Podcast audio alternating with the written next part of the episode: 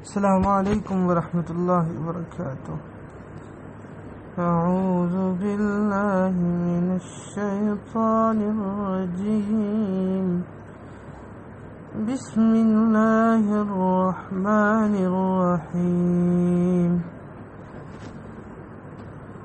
ألم تر كيف فعل ربك بأصحاب الفيل؟ ألم يجعل كيدهم في تضليل. وأرسل عليهم طيرا أبابيل. ترميهم بحجارة من سجيل.